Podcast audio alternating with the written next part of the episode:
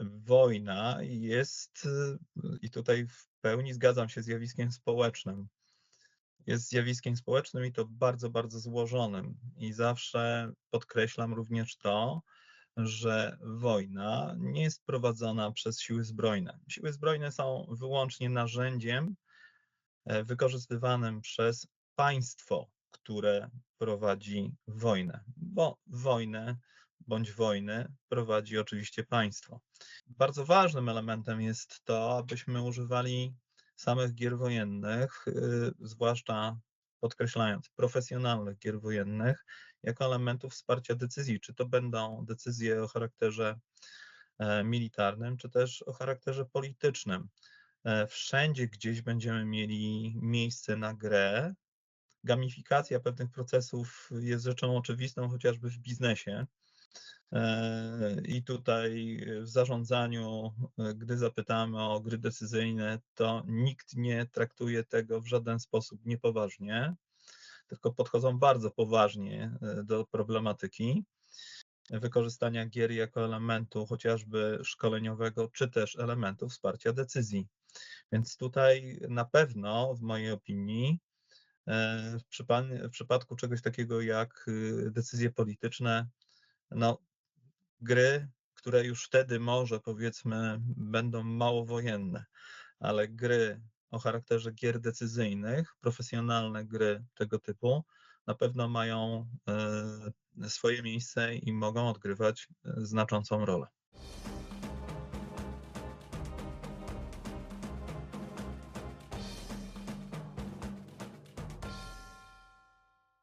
Dzień dobry Państwu. Paweł Kusiak i Łukasz Wyszyński witają serdecznie na kanale Stosunki Międzynarodowe Akademii Marynarki Wojennej. Drodzy Państwo, dziś pragniemy zaprosić na rozmowę o problematyce gier wojennych. Czym są gry wojenne? Do czego możemy je wykorzystać? Czy gry pozwalają na przewidywanie przyszłości? Na te i pewnie wiele innych pytań szukać odpowiedzi będziemy z naszym dzisiejszym gościem, którym jest pan dr Paweł Makowiec adiunkt w Zakładzie Obrony Terytorialnej Akademii Wojsk Lądowych, specjalista od taktyki walki piechoty lekkiej, twórca i ekspert e, z obszaru gier wojennych. Panie doktorze, witamy serdecznie i dziękujemy za przyjęcie zaproszenia. Dzień dobry panom, dzień dobry państwu. Ja również bardzo dziękuję za zaproszenie, ponieważ e, mniej więcej tak postrzegam swoją rolę e, jako naukowca czy też badacza, aby propagować tematykę, którą się zajmuję, zarówno w obszarze taktyki piechoty lekkiej, jak i oczywiście gier wojennych. Bardzo dziękuję za zaproszenie. E, panie doktorze, jeżeli możemy rozpocząć, no to pierwsze pytanie ma, ma, jakby naturę porządkującą, ale jest bardzo ważne, żebyśmy wiedzieli, o czym będziemy rozmawiali i żeby o tym też wiedzieli nasi, nasi widzowie. Więc moje pierwsze pytanie, czym są gry wojenne? Tutaj moglibyśmy rozpocząć istotnie wykład i e, kontynuować go przez najbliższe 45 minut. Ale gdybyśmy chcieli się tutaj odwołać do istniejących czy egzystujących i używanych definicji gier wojennych, to w istocie najlepiej odwołać się do e, takiej chyba najbardziej powszechnej definicji która określa grę wojenną jaką grę, jako grę symulacyjną, która przedstawia jakiś wycinek bądź całościowo e, określony konflikt zbrojny i której właściwie elementem integralnym są decyzje podejmowane przez graczy w tejże grze symulacyjnej, które w trakcie gry będą nam kształtować sytuację e, w samej grze. I tutaj zawsze chciałbym e, zaakcentować takie elementy, które w tej definicji występują. Z jednej strony na pewno pojawia się określenie gra symulacyjna, ponieważ gra wojenna to dość szerokie pojęcie i dla nas e, zazwyczaj kojarzone jest właśnie z elementem symulacji. Czyli to jest e, dość proste przeniesienie tego, co dzieje się chociażby w przestrzeni wirtualnej, Mamy szereg gier wojennych o różnym charakterze, czy gier jako takich, ale pamiętajmy o tym, że symulacja jako taka jest elementem gry wojennej. Należy tutaj zawsze podkreślać, że w grze wojennej decydujemy się, planując ją, a później przeprowadzając, e, do użycia określonego narzędzia symulacyjnego, które, które pojawi się w naszej grze wojennej. I to właśnie narzędzie decyduje o takiej, a nie innej definicji, że jest to gra symulacyjna, ponieważ w jakiś sposób, w pewnym stopniu, ale nie jest to oczywiście odzwierciedlenie jeden do jednego, będzie w jakiś sposób odzwierciedlać rzeczywistość, która nas otacza, bądź która nas interesuje w danej grze wojennej. Bardzo ważnym elementem tejże definicji, oprócz tego, że należy podkreślić właśnie użycie narzędzia symulacyjnego, jest ten element decyzyjny, ponieważ często o tym się jak gdyby zapomina. Nam to kojarzy się z bardzo popularnymi grami fabularnymi, ale to jest ten element ewidentnie styczny, tylko jak gdyby skala tych decyzji jest różna i jak gdyby waga tychże decyzji jest różna. Ponieważ pamiętajmy o tym, że rozmawiamy i tutaj spotkaliśmy się właśnie po to, aby mówić nie o grze bądź wargamingu o charakterze hobbystycznym, czy popularnie rozrywkowym, tylko profesjonalnym. Tu już dotykamy obszarów y, o różnym charakterze, począwszy od y, obszaru militarnego, ale skończywszy chociażby na administracji, bądź obszarze takich decyzji politycznych, y, gdzie ważność bądź waga tej, tychże decyzji przekłada się na wymierne i określone działania, często podejmowane przez państwo i różne elementy państwa. Więc te decyzje tutaj będą nam kształtować, podobnie jak w grach hobbystycznych, to co dzieje się w grze. Ale oczywiście to wszystko będzie osadzone w danym określonym środowisku gry. Czyli e, niczym innym jak otoczeniu, które jest bardzo ściśle zdefiniowane w grze wojennej. Nie jest tak swobodne, jakbyśmy tego się spodziewali i e, przenosili tę rzeczywistość chociażby właśnie z gier fabularnych, takich hobbystycznych. Nie, tutaj mamy bardzo ściśle określone ramy, bardzo, bardzo, bardzo ściśle określone czynniki, które pojawiają się, a decyzje bądź zdarzenia będą, y, będą y, generować bądź będą reakcją na to, co dzieje się w otoczeniu gry. I y, właściwie to jest nic innego jak rdzeń czegoś takiego jak definicja gry wojennej. Jest dość złożona, tego absolutnie nie należy ukrywać, ale niewątpliwie to odróżnia profesjonalne gry wojenne od y, gier hobbystycznych, z którymi spotykamy się właściwie na co dzień. No właśnie, bo y, kiedy spojrzymy mm, do historii wargamingu, no to mniej więcej znajdziemy taką linię, że ten mm, współczesny wargaming, to ich jego korzeni należy szukać no, w XIX-wiecznych Niemczech, później mamy ten rozwój anglosaski, głównie gier z obszaru marynarki. I oczywiście jak zwykle znajdziemy coś u Sun Tzu, prawda, bo to y, żartuję oczywiście w starożytnych Chinach znajdziemy, ale to, to myślę o tej zachodniej, zachodniej kulturze gier wojennych, tak to ujmę. Y, no i potem gdzieś tam dochodzimy do współczesności, oczywiście zimna wojna, Amerykanie, wprowadzenie komputerów do gier i tak dalej, ale jakbyśmy mieli sobie y, tak, mm, może chciałbym, chciał, bo chcę zapytać, po co nam gry wojenne, ale e, modyfikując to pytanie, dlaczego, dlaczego one, jak one się na Zachodzie, w tym, tej naszej zachodniej kulturze szeroko pojętej wojenno-strategicznej rozwijały i dlaczego są, są, stały się tak ważne w pana, w pana ocenie? Dlaczego wielu, tak wielu ludzi uważa, że gry mają e, tak wyjątkową wartość? Znaczy, zazwyczaj chciałbym, czy, czy kiedykolwiek rozmawiam na temat gier wojennych, jestem pytany, dlaczego one mają wartość jakąkolwiek. Zawsze odsyłam do pewnej anegdoty e, związanej z postacią e, ówczesnego generała, później został marszałkiem Helmuta von Moltke, zwanego popularnie Moltkem Starszym i słynnej rozmowy jeszcze wtedy z królem pruskim, a późniejszym cesarzem Niemiec, Wilhelmem I, kiedy e, monarcha e, przyszedł do samego sztu generała i ponoć zapytał o plan wojny z Francją. Zaś e, Helmut von Moltke, którego osobiście oczywiście nie sposób nie cenić i nie doceniać, jeśli chodzi o jego rolę, w rozwoju sztuki wojennej. Helmut von Moltke wskazał najjaśniejszy panie, słynna, i tutaj padło słynne stwierdzenie, szufladka druga od dołu po lewej.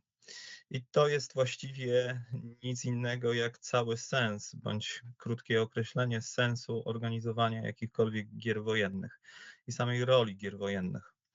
Gry wojenne, y, gdybyśmy jeszcze bardziej sięgnęli w głąb, to możemy zasadniczo sięgnąć do kolejnej postaci związanej z historią Prus, czyli Fryderykiem Wielkim.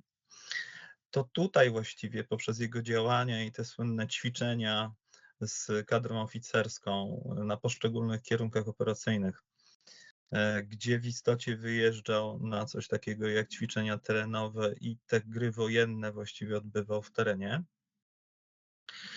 To nic innego jak y, podstawowa, podstawowa funkcja gier wojennych ponieważ gry wojenne możemy podzielić z grubsza na dwie kategorie. Oczywiście tych y, podziałów i klasyfikacji jest mnóstwo, w zależności od tego, jakie kryterium będziemy używać, e, ale podstawowym kryterium jest tak zwane kryterium celowe.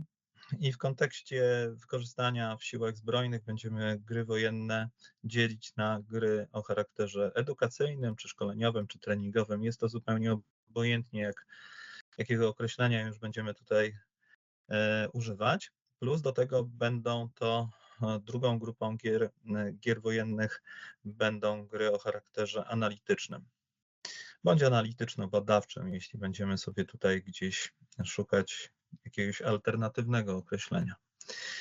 I ja zajmuję się i jednym, i drugim, chociaż w praktyce praktyce mm, działalności dydaktycznej bądź naukowej bardziej zajmuje się grami o charakterze edukacyjnym w obszarze taktyki piechoty lekkiej.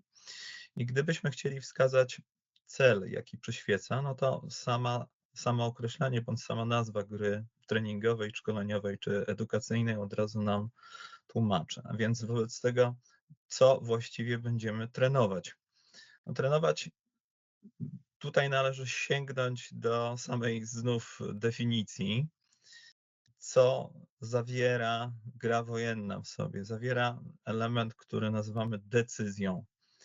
I tutaj przede wszystkim takim elementem kluczowym, jeśli chodzi o wykorzystanie gier edukacyjnych bądź szkoleniowych, będzie nic innego jak trening bądź szkolenie w obszarze podejmowania bądź zdolności do podejmowania decyzji, które oczywiście będą opierać się na takim, a nie innym e, procesie oceny sytuacji taktycznej, ponieważ e, ten element, który będzie znów elementem integralnym gry wojennej, czyli ten dość specyficzny rozwój sytuacji, będzie wymuszać reagowanie na określoną sytuację, co przełoży się na nic innego jak podjęcie określonej decyzji. Niezależnie jaka będzie to skala, ja zajmuję się przede wszystkim skalą taktyczną, ale oczywiście możemy pójść wyżej i e, mówić o szczeblu operacyjnym bądź e, strategicznym. I tutaj ten element e, jest bardzo ważny. Przynajmniej jest za taki uważany w państwach członkowskich NATO, ale także oczywiście i w Polsce, bo tutaj nie można powiedzieć, że gdzieś jesteśmy daleko, daleko za lasem. Taka Transylwania gier wojennych by nam się pojawiła. Absolutnie nie. Nie mamy czego się wstydzić w mojej opinii, jeśli chodzi o poziom. Tylko kwestią jest to, że e, gry wojenne z racji tego, że zawsze pojawia się w tym kontekście określenie gra, zawsze zdarzają się z niczym innym jak e, syndromem von Reiswitza, więc znów musimy wrócić do początków gier wojennych. A co to jest gra? A dobrze, wobec tego to gra tylko, więc nie będziemy tego traktować poważnie. I to jest e, pierwszy podstawowy błąd e, o charakterze może nie tyle błędu krytycznego, tylko ja postrzegam to jako pewien problem, który wcale nie jest obcy również w krajach członkowskich NATO. Problem e, wykształcenia odpowiedniego, tak zwanej kultury wykorzystania gier wojennych. To się oczywiście na szczęście pozytywnie zmienia w Polsce. I tak tę sytuację oceniam i te gry może nie aż takim przebojem, ponieważ gry o charakterze profesjonalnym przebojowe czasem nie są. Czasem, jak to określamy w środowisku, e, to krew, pot i łzy dłuży się to niesamowicie i te rozgrywki często trwają kilka dni. Wszyscy są już wtedy znużeni. E, nie tylko sami e, uczestnicy, e, ale także oczywiście sami prowadzący. Czy będziemy ich nazywać facylitatorami, czy to będzie biała komórka, czy to będzie jeszcze inna ekipa techniczna, to wszyscy naprawdę są wymęczeni straszliwie. Ja jeśli miałbym wtrącić tutaj własne, własną, własną opinię, zawsze po, po, po prowadzeniu jakichkolwiek gier jestem wyczerpany kompletnie, tak jakbym rozładował co najmniej dwa wagony węgla osobiście za pomocą prostej łopaty. Ale wracając do meritum, tutaj jak gdyby kończąc problem E, problem e, gier edukacyjnych. To jest bardzo efektywne i niskokosztowe narzędzie, które przede wszystkim oczywiście będzie służyć jako ten element y, kształtowania decyzji, tak? Wsparcia decyzji. I tutaj możemy już, skoro padło to ten element wsparcia decyzji, przejść do gier o charakterze analitycznym.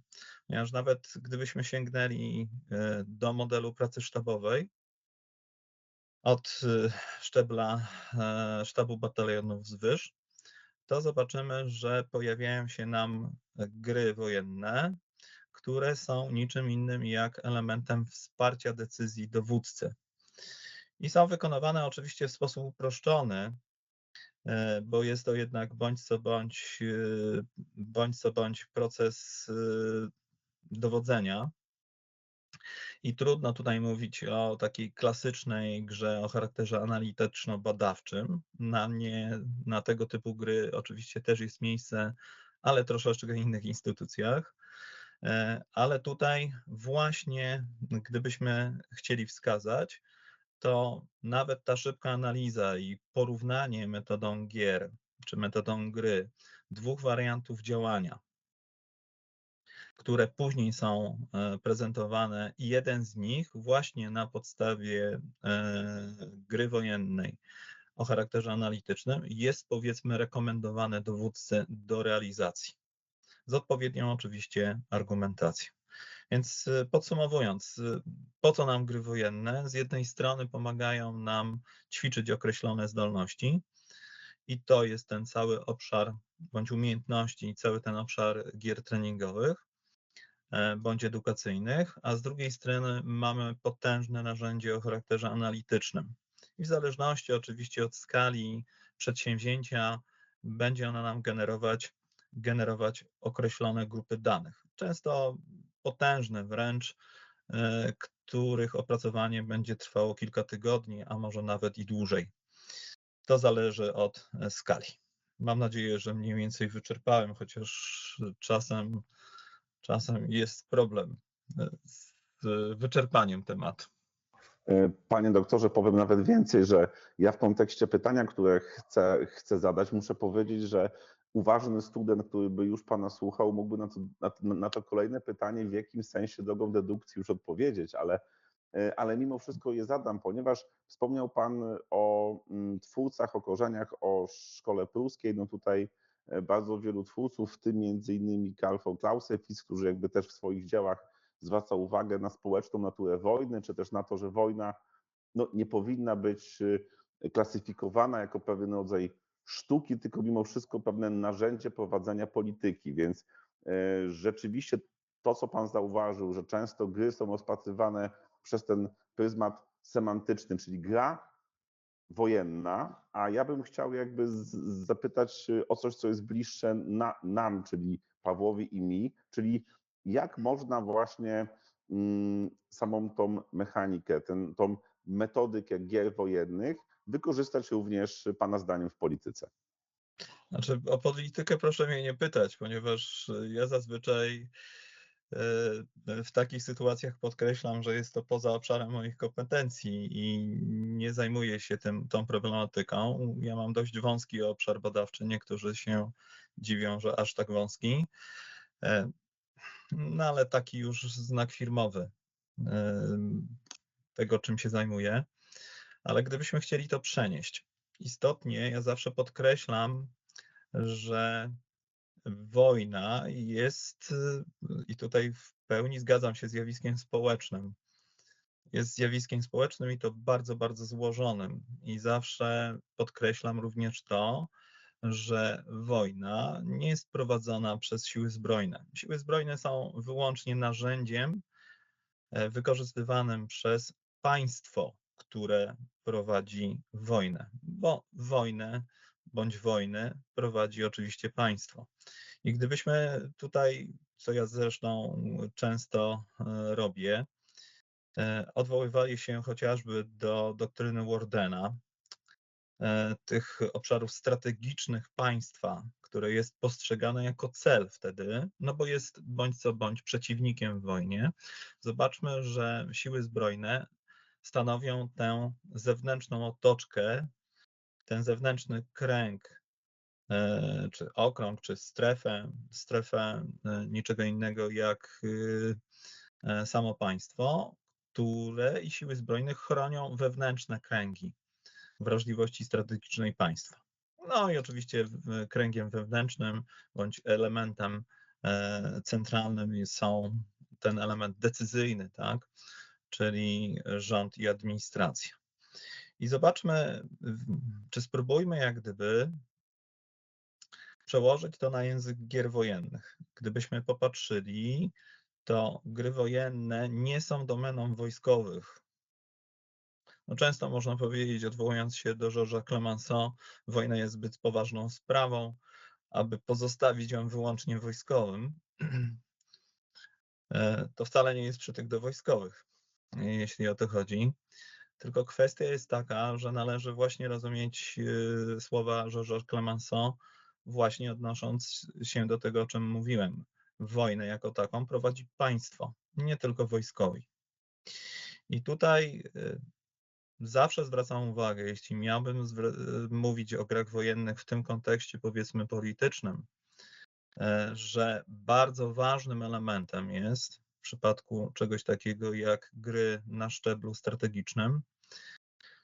E, zad, e, ważnym jest e, zadbanie o kontekstowość i nie tylko wtedy prowadzą działania wojskowi, tylko też należy w grach wojennych postrzegać problem szerzej i ewidentnie angażować, angażować w to obszary cywilne. I tego przykładem gdy zejdziemy już do czegoś takiego, czym się zajmuję, jest chociażby gra Zagubin. E, gra macierzowa, którą tam e, opracowaliśmy na potrzeby Zakładu Obrony Terytorialnej i Dowództwa Wojsk Obrony Terytorialnej, która przecież e, jest grą łączącą ten aspekt wojskowy z bardzo mocnym, mocną obecnością tych elementów pozamilitarnych, począwszy od E, administracji, a skończywszy na ludności cywilnej. Ponieważ e, zwróćmy uwagę na to, że w istocie e, tutaj obecność, obecność ludności cywilnej na współczesnym polu walki wcale nie jest rzeczą budzącą zdziwienie. Zdziwienie może budzić ewidentnie tylko postawa ludności cywilnej, która ma często kompletnie inny cel niż cele operacji wojskowej, ponieważ priorytetem ludności cywilnej jest przetrwanie. Więc tutaj y, bardzo ważnym elementem jest to, abyśmy używali samych gier wojennych, y, zwłaszcza podkreślając profesjonalnych gier wojennych, jako elementów wsparcia decyzji, czy to będą decyzje o charakterze e, militarnym, czy też o charakterze politycznym. E, wszędzie gdzieś będziemy mieli miejsce na grę. Gamifikacja pewnych procesów jest rzeczą oczywistą, chociażby w biznesie. E, I tutaj w zarządzaniu, gdy zapytamy o gry decyzyjne, to nikt nie traktuje tego w żaden sposób niepoważnie, tylko podchodzą bardzo poważnie do problematyki. wykorzystania gier jako elementu chociażby szkoleniowego, czy też elementu wsparcia decyzji. Więc tutaj na pewno, w mojej opinii, e, w, w przypadku czegoś takiego jak y, decyzje polityczne, no, gry, które już wtedy może powiedzmy będą mało wojenne, ale gry o charakterze gier decyzyjnych, profesjonalne gry tego typu, na pewno mają e, swoje miejsce i mogą odgrywać e, znaczącą rolę.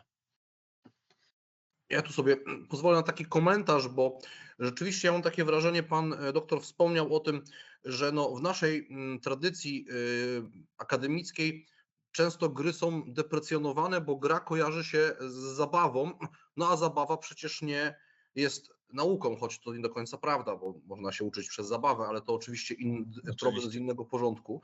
Y, ale kiedy się śledzi mm, no, mm, anglosaską na przykład y, debatę na temat bezpieczeństwa, to gry są y, naturalnym czynnikiem, który się porusza w tej debacie. Już nie trzeba być ekspertem od problemu cieśniny talejwańskiej, żeby wiedzieć, żeby móc trafić na materiały, jak wiele gier Amerykanie przeprowadzili e, na ten temat, jak bardzo wiele problemów tego rodzaju oni w jak wielu miejscach dyskutowali na ten temat. Ukraina też dużo w pewnym swego czasu mówiło się o tej grze Hegemon, prawda, i symulacjach, e, symulacjach rozwoju e, tego teatru. I tam mm, naturalnym jest odwoływanie się do gier, jako do jednego z argumentów, wyników gier, jako do jednego z argumentów w debacie na temat, y, na temat y, jakiegoś problemu. U nas ja przyznam, że niewiele potrafię sobie przypomnieć tego rodzaju szerszych społecznych y, dyskusji. W kręgach eksperckich oczywiście takie, takie rzeczy się zdarzały i zdarzają, ale szerzej to nigdy nie, nie się nie przebijało. Jak pan sądzi, dlaczego, mm, dlaczego u nas y, gry wojenne są tak traktowane trochę y, po macoszemu, y, a może nie są, może się, się mylę, to też bym bardzo bym chciał, żeby pan mnie z tego błędu wyprowadził. I czym uważa pan, że to się może zmienić? Czy, czy my możemy coś zrobić, szczególnie jako, jako pracownicy uczelni wyższych? Znaczy, zaczynając od samego końca pańskiej wypowiedzi, a może od początku. Dobrze. E, po pierwsze, żeby jak gdyby rozstrzygnąć pewien problem. E, gry wojenne wcale nie są w Polsce traktowane po macoszemu. Na pewno występują w szeregu instytucji e, i to nie o charakterze instytucji wojskowych jako element wykorzystywany w pewnych procesach. I na tym zakończmy, jak gdyby, to określenie i podsumujmy ten element. Oczywiście to wiąże się z niczym innym jak y, problemem, o którym już y, wcześniej mówiłem. E, jak gdyby pewnymi niedomaganiami, jeśli chodzi o budowanie kultury wykorzystania gier wojennych jako takich. Ale nie jest tak źle, znów to podkreślę. E, absolutnie raczej widzę tutaj y, dużo, dużo pozytywnych zjawisk y, i e, może nie trudno tutaj określać, bo znów byśmy bawili się w przepowiadanie przeszłości, ale to na pewno wskazuje, że, że e, te procesy idą w dobrym kierunku, jeśli chodzi o wykorzystanie w różnych obszarach gier o charakterze gier wojennych czy profesjonalnych gier wojennych.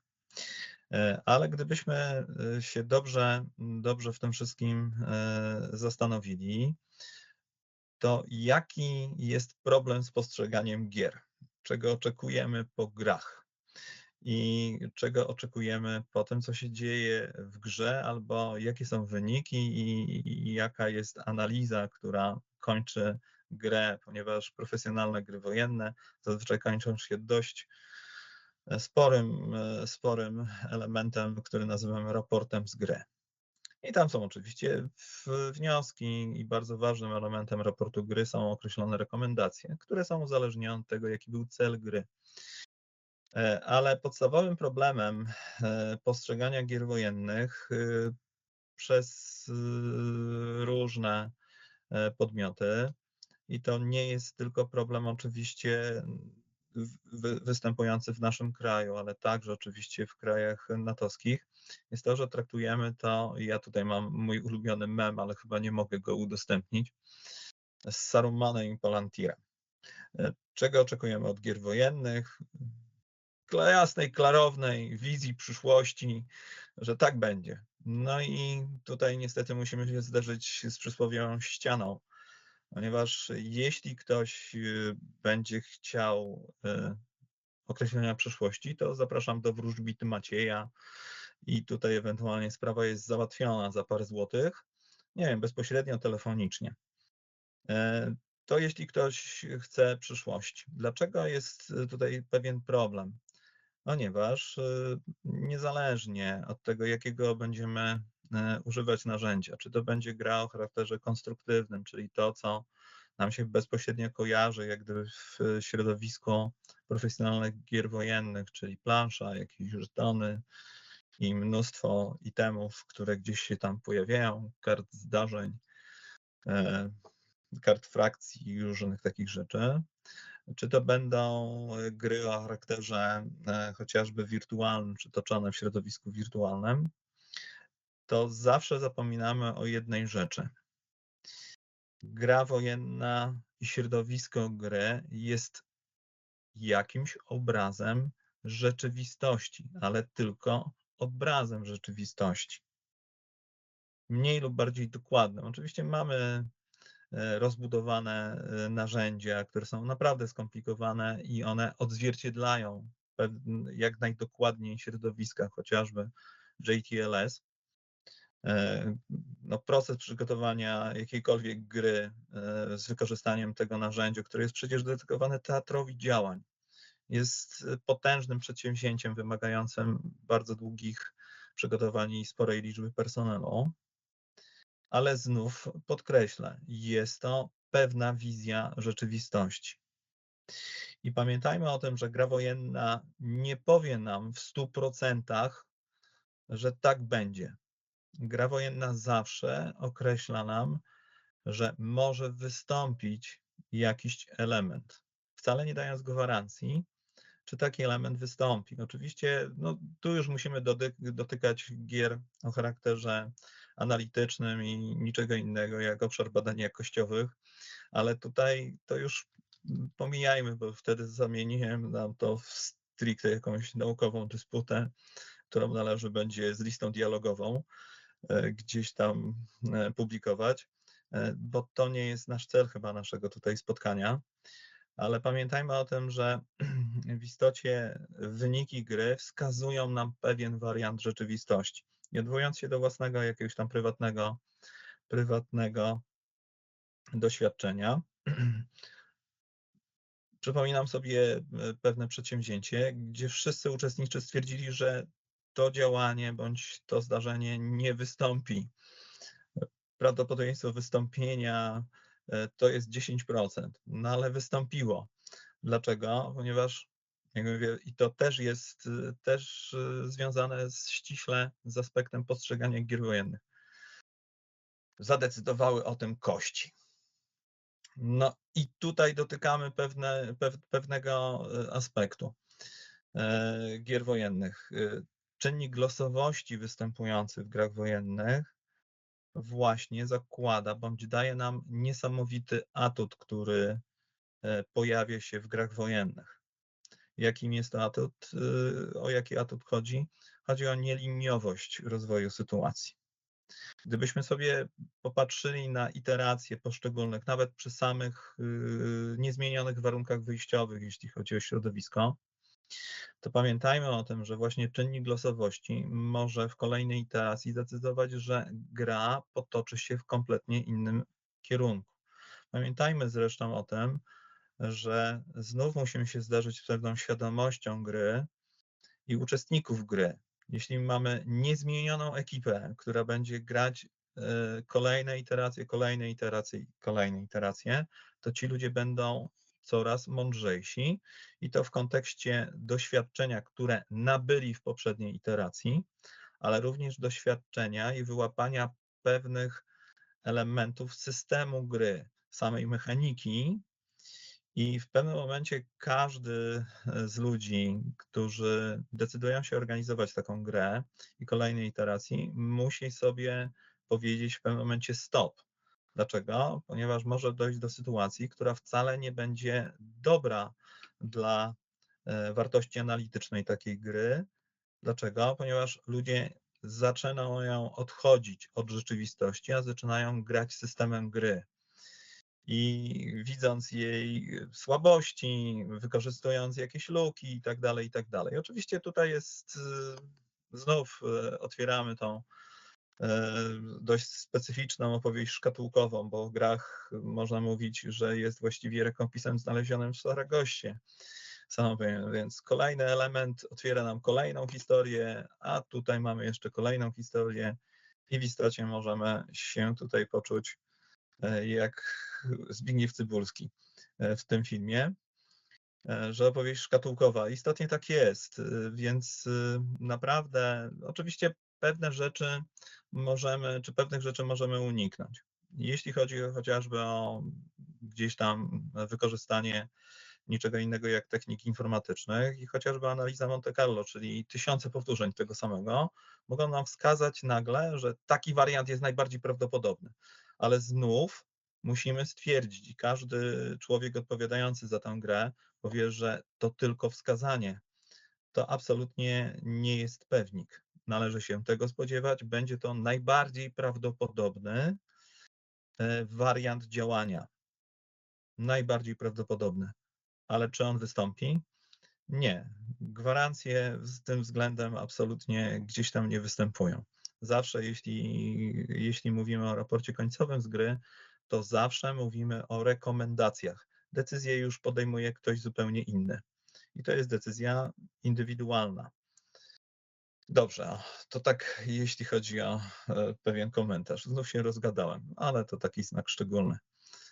E, panie doktorze, znaczy, myślę, że to tylko bardzo duża wartość dla naszej rozmowy, bo dzięki temu wiemy, do czego gry wojenne, można powiedzieć, służą, jakich informacji mogą nam udzielić, a jakich informacji nie. I myślę, że to jest też tak naprawdę bardzo istotne pod kątem tych oczekiwań czy tych celów, y, o których Pan mówił. Tak, jeżeli przyjmiemy to, to kryterium celowości, to musimy zdawać sobie sprawę, do czego tą grę wykorzystujemy, E, i co tak naprawdę w wyniku jej przeprowadzenia i w określonych warunkach, co, co będziemy chcieli osiągnąć. Ja zmierzając do końca chciałbym zadać pytanie trochę o skalę, bo wspominał Pan, że my jako Polska nie mamy się czego, czego w tym aspekcie wstydzić, ale z Pana wiedzy, jak to wygląda z perspektywy świata? Jaka jest skala wykorzystywania tego typu narzędzi właśnie przy, e, przy edukowaniu czy też symulowaniu pewnych decyzji polityczno-wojskowych? No ale jeśli chodzi o symulowanie decyzji politycznych, to przepraszam, ale to tutaj trochę nie to miejsce na te rozmowy i to jest poza zakresem moich kompetencji. Ja mogę powiedzieć, w jaki sposób y, wykorzystujemy u nas na Akademii Wojsk Lądowych.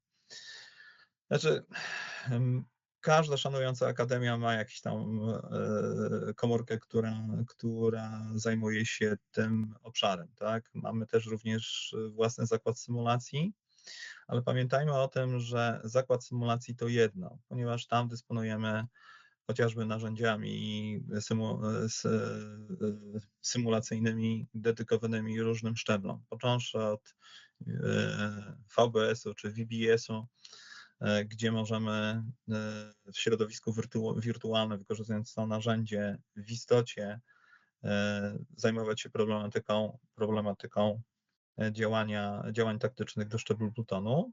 To w różnych kontekstach naprawdę jest to e, arcyciekawe e, narzędzie z ogromnym potencjałem, jeśli o to chodzi.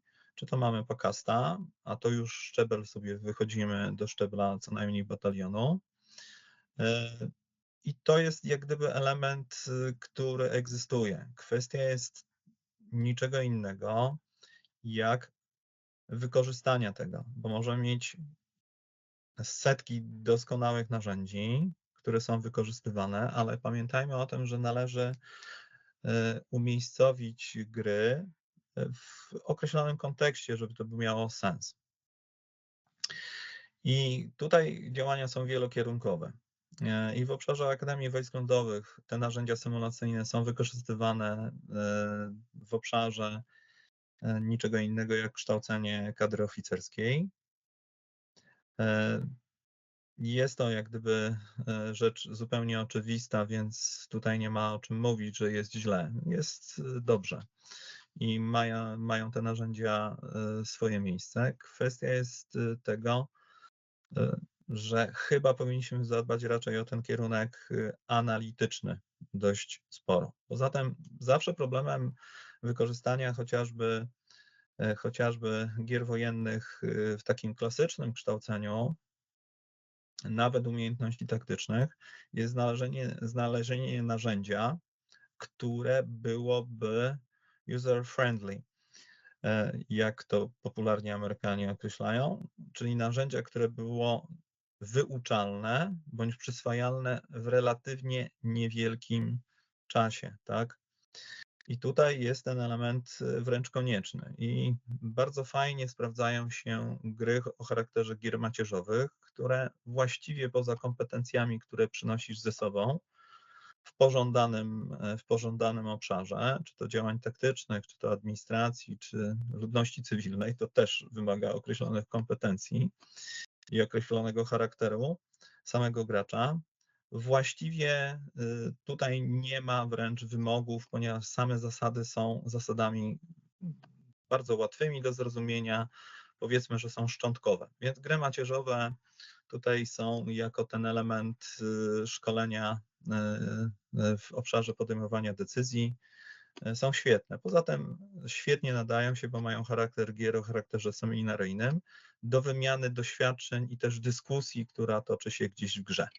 Ale gdybyśmy dochodzili do rdzenia takiego taktycznego, to obserwujemy sobie w różnych miejscach gry, które właśnie opierając się na relatywnie prostym mechanizmie, są bardzo efektywnymi e, narzędziami, jeśli chodzi o szkolenie. One zazwyczaj w przypadku tych gier wykorzystywanych do taktyki piechoty opierają się opierają się na tak zwanej mechanice profesora Sabina, który jest też postacią, mimo że emerytowany, ale bardzo charakterystyczną i jest jednym z ojców gier wojennych i samej kultury gier wojennych. E, mechanika profesora Sabina jest y, absolutnie prosta. Jest używana w takich y, grach taktycznych typu Take That Hill, e, czy też y, Adler Shot Skirmish, e, Sandhurst, czy też ta mechanika została adaptowana w naszej lekkiej piechocie, którą mamy opracowaną na potrzeby procesu dydaktycznego i szkolenia na kursach oficerskich dedykowanych dedykowanych obronie terytorialnej. E, I e, samo narzędzie musi być relatywnie proste. E, to jest jeden warunek efektywności, jeśli chodzi o efektywność danego narzędzia, bo możemy sobie wyciągnąć skomplikowane narzędzie i potrzebujemy najpierw, jak ja mówię, nie da się zaprojektować efektywnych zajęć, E, kiedy mechanika gry będzie tłumaczona przez najbliższe 72 godziny zajęć. Nie, no to jest super pomysł, ale to nie bardzo się nam sprawdzi. Chyba wszyscy, jak tu trzej siedzimy, to się zgadzamy z tym. Przypomniałem sobie różne doświadczenia w tym obszarze właśnie, właśnie. E, oczywiście rozwiązuje się to w sposób najprostszy. Proszę mi wierzyć, że e, systemy są dość skomplikowane E, ale wtedy musimy mieć dobrego moderatora i ludzi, którzy całą mechanikę mają w jednym palcu i tylko tak naprawdę mówią, co jest możliwe, a co jest niemożliwe, jakie akcje możecie podjąć i tak dalej, i tak dalej. To też jest gdyby rozwiązanie e, problemu użycia dość skomplikowanych narzędzi. Bo czasem trzeba, czasem jak to mówi E, e, czy mówi się w czymś takim jak środowisko, często gry właśnie będą ciężkie i będą długo trwać, to tutaj nie ma o czym mówić. Ale musimy i wracajmy do tych gier, które, których możemy używać na zajęciach. Pierwszym warunkiem jest istotnie przyjazność narzędzia i relatywnie szybkie opanowanie. Ale elementem, y, który też decyduje o efektywności, efektywności zajęć jest, już pomijam scenariusz, bo to jest zupełnie oczywiste, tak? Coś, co kończy zajęcia, czyli after action review, co w Polsce bardzo sympatycznie tłumaczymy i to jest określenie jeszcze z czasów Armii Krajowej, odprawą poakcyjną, bo ja jestem akurat zwolennikiem po starej specjalizacji tego określenia, odprawa poakcyjna i podsumowanie jak gdyby i dyskusja jest y, sensem tych zajęć. Jeśli realizujemy chociażby kolejne zadania y, z, y, na zajęciach realizowanych przez, przy narzędziu piechota lekka, to zawsze ta gra będzie trwać około 30 minut, sama gra, realizacja kolejnego, kolejnego zadania i zawsze musi się dokończyć dyskusją. Ponieważ jeśli mamy 8 zespołów, które grają, to każdy z nich może wnieść jakiś element, e, bo niektórym wyjdzie, a niektórym generalnie nie wyjdzie, więc trzeba zapytać, dlaczego sądzicie, bądź jaki był element krytyczny działania, który zadecydował o tym powodzeniu bądź niepowodzeniu. Gdzie jest ten punkt krytyczny? Gdzie mamy punkt decyzyjny? I to też znów e, zbliżamy się do kolejnego. Ja mówię zawsze, że jest to opowieść szkatułkowa, tego nie da się w sposób taki prosty określić.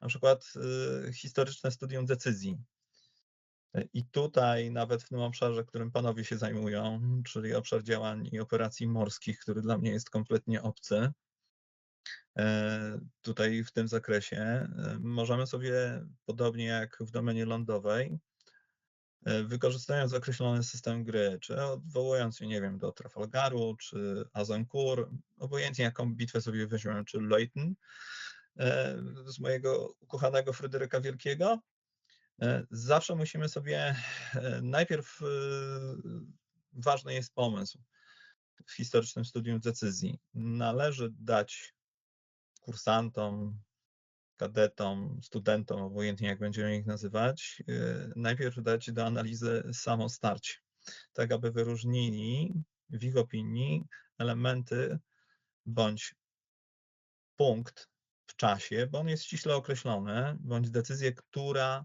wpłynęła najbardziej na rozwój sytuacji.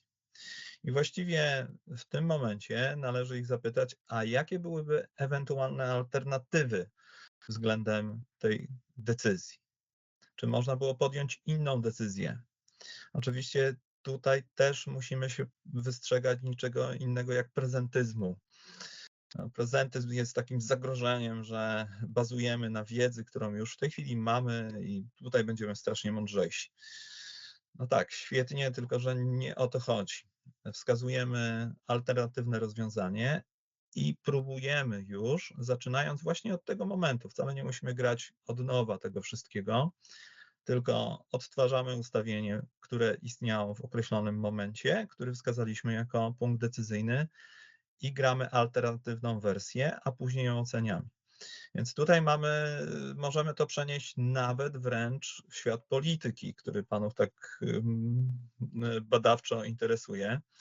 Też powinniśmy się dobrze zastanowić. Oczywiście jest to ewidentnie y, metoda, którą możemy wykorzystać właśnie chociażby w naukach politycznych. To nie ma tutaj żadnego problemu, czy w badaniu, czy w zajęciach z obszaru polityki międzynarodowej rozwiązania traktatowe, świetnie. Czy wobec tego mieliśmy alternatywę, to zagrajmy tę alternatywę.